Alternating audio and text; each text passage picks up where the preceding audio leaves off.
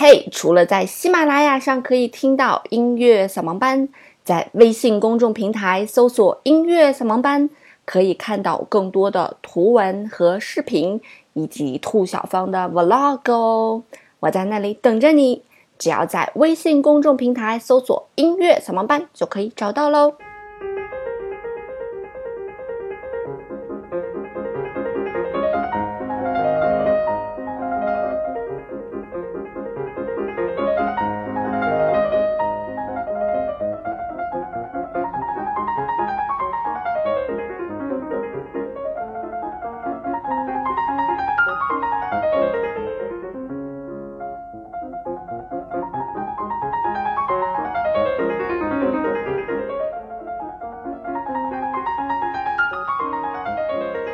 音乐不迷路，就在扫盲班。嘿，手机前亲爱的你们好，欢迎来到今天的音乐扫盲班。那今天跟大家来介绍的这个音乐呢，就是我们刚才听到的这个音乐啦。它是来自于肖邦的小狗圆舞曲，哈，也就是肖邦所写的圆舞曲当中应该是最著名的一首吧。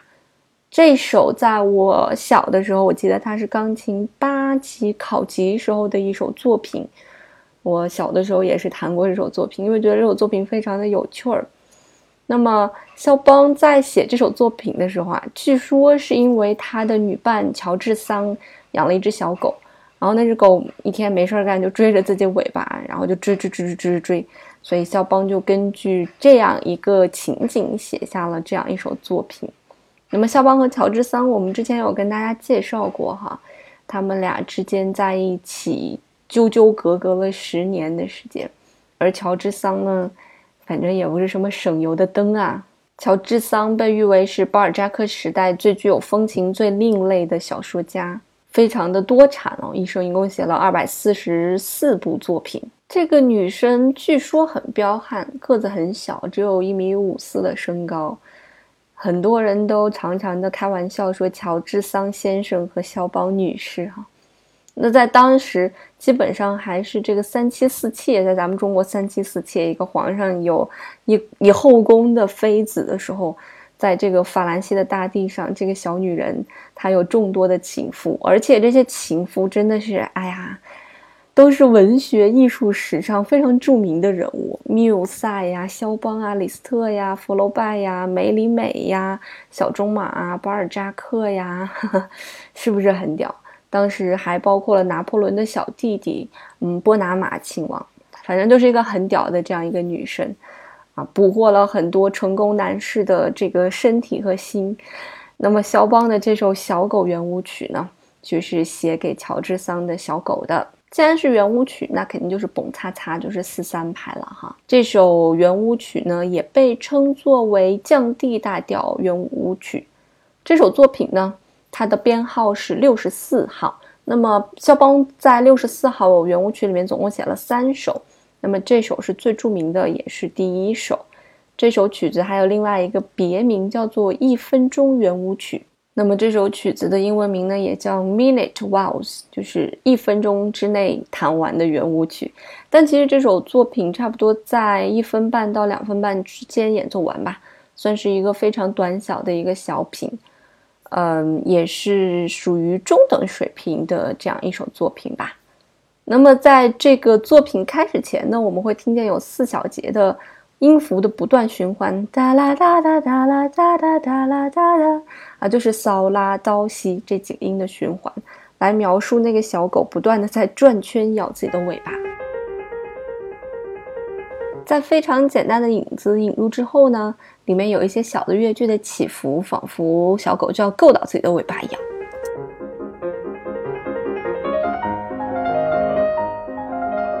那肖邦通过几个音符简单的描写呢，一直在描述这样一个场景：小狗转圈够自己的尾巴，转圈够自己的尾巴。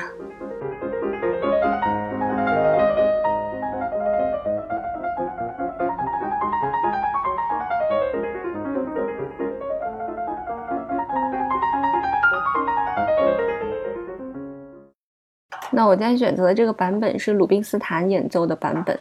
鲁宾斯坦被誉为演奏肖邦最优雅、典雅、最肖邦的一个版本，因为他也是一个波兰人，所以我们能够完全的听出来，这个小狗应该不是一只哈士奇，有可能是一只非常优雅的不知道什么品种的狗，反正绝对不是哈士奇这种疯狗，啊，在非常优雅的转圈咬自己的尾巴啊。尽管在做这么傻的事情，但我还是很优雅的。那在整个的进行过程当中呢，左手始终在扮演一个蹦擦擦的一个伴奏的角色，右手始终在重复着简单的旋律。那我们也能够听到左手的有一些就是最底下的根音啊，也有一些非常简单的一些旋律的一些线条。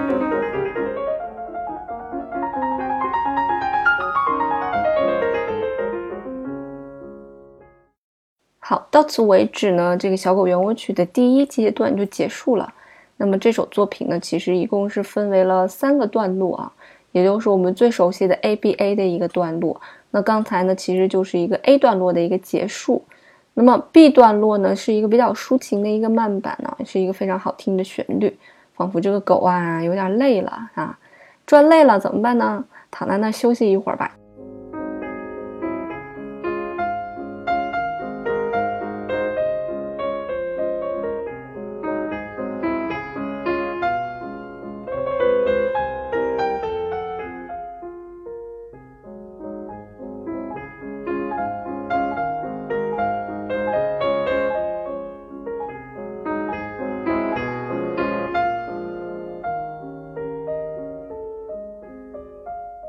乐曲发展到这儿呢，你要知道，下面将要再来的，就是我们的第一段的旋律再次响起哈，有一个非常非常长的一个颤音作为一个引入啊，然后整个的左手进来，又是第一段一样的旋律在响起，仿佛它又休息好啦，啊，开始转圈，又开始追逐自己的尾巴了。所以整首作品的写作并不是很难，但是表现的这个场景非常的有趣。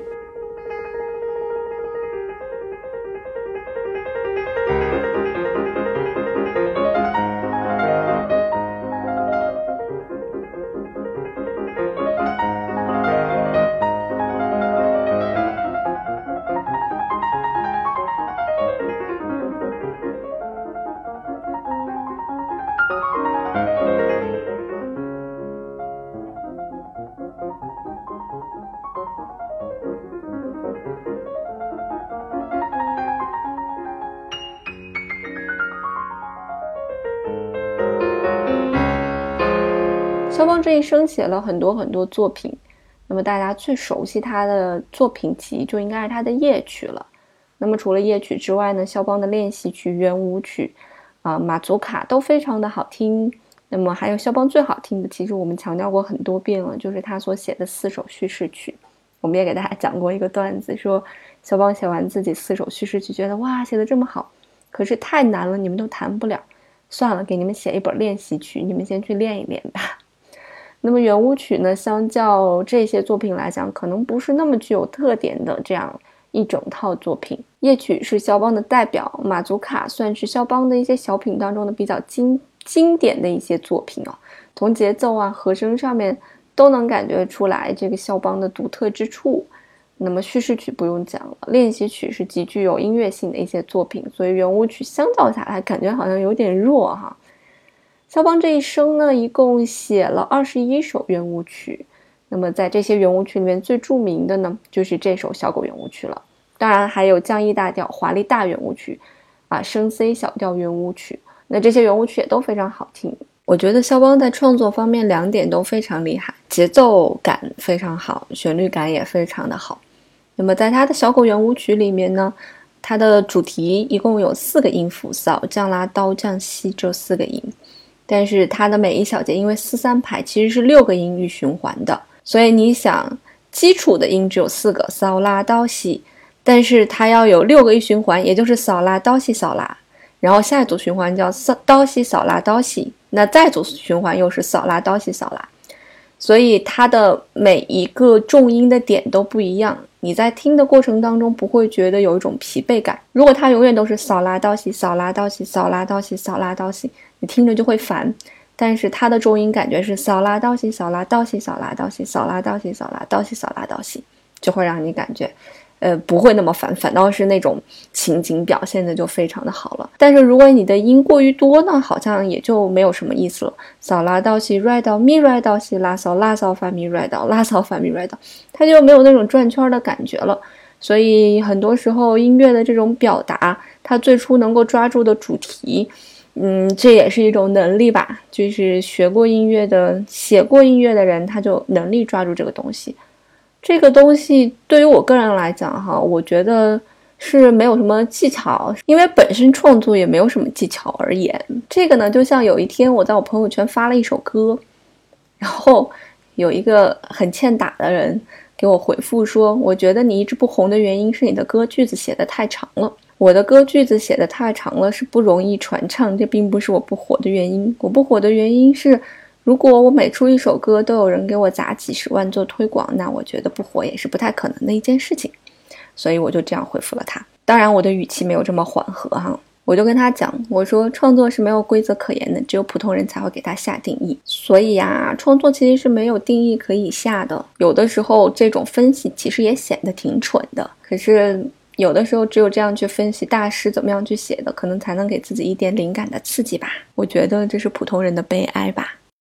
在肖邦的很多圆舞曲当中，还有一首我也很喜欢。这首作品曾经被法国的这个前总理的夫人吧，贝鲁尼翻唱成了一个法语版的一首歌，嗯，下不下来。现在很多歌下载下来都没办法去在别的播放器去播放哈，所以我就把这个邓泰山演奏的钢琴的版本放在节目的结尾处，大家可以感受一下肖邦的作品是多么的优雅。为什么一个男人可以把音乐写成这个样子？为什么可以这么优雅？哎呀，简直太不可思议了！那今天的作品呢，其实就介绍到这儿了。因为整个小狗圆舞曲也没有篇幅很长，很短的一首作品。但是我们一生必聆听的音乐整个系列，我就希望把它做成，呃，给大家介绍一些比较短小的一些作品，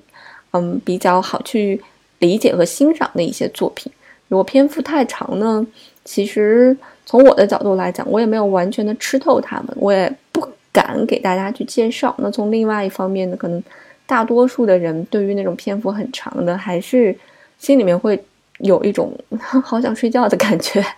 所以我们会挑一些尽量短的一些篇幅。音乐不迷路就在小萌班，那我们下周再见喽，拜拜。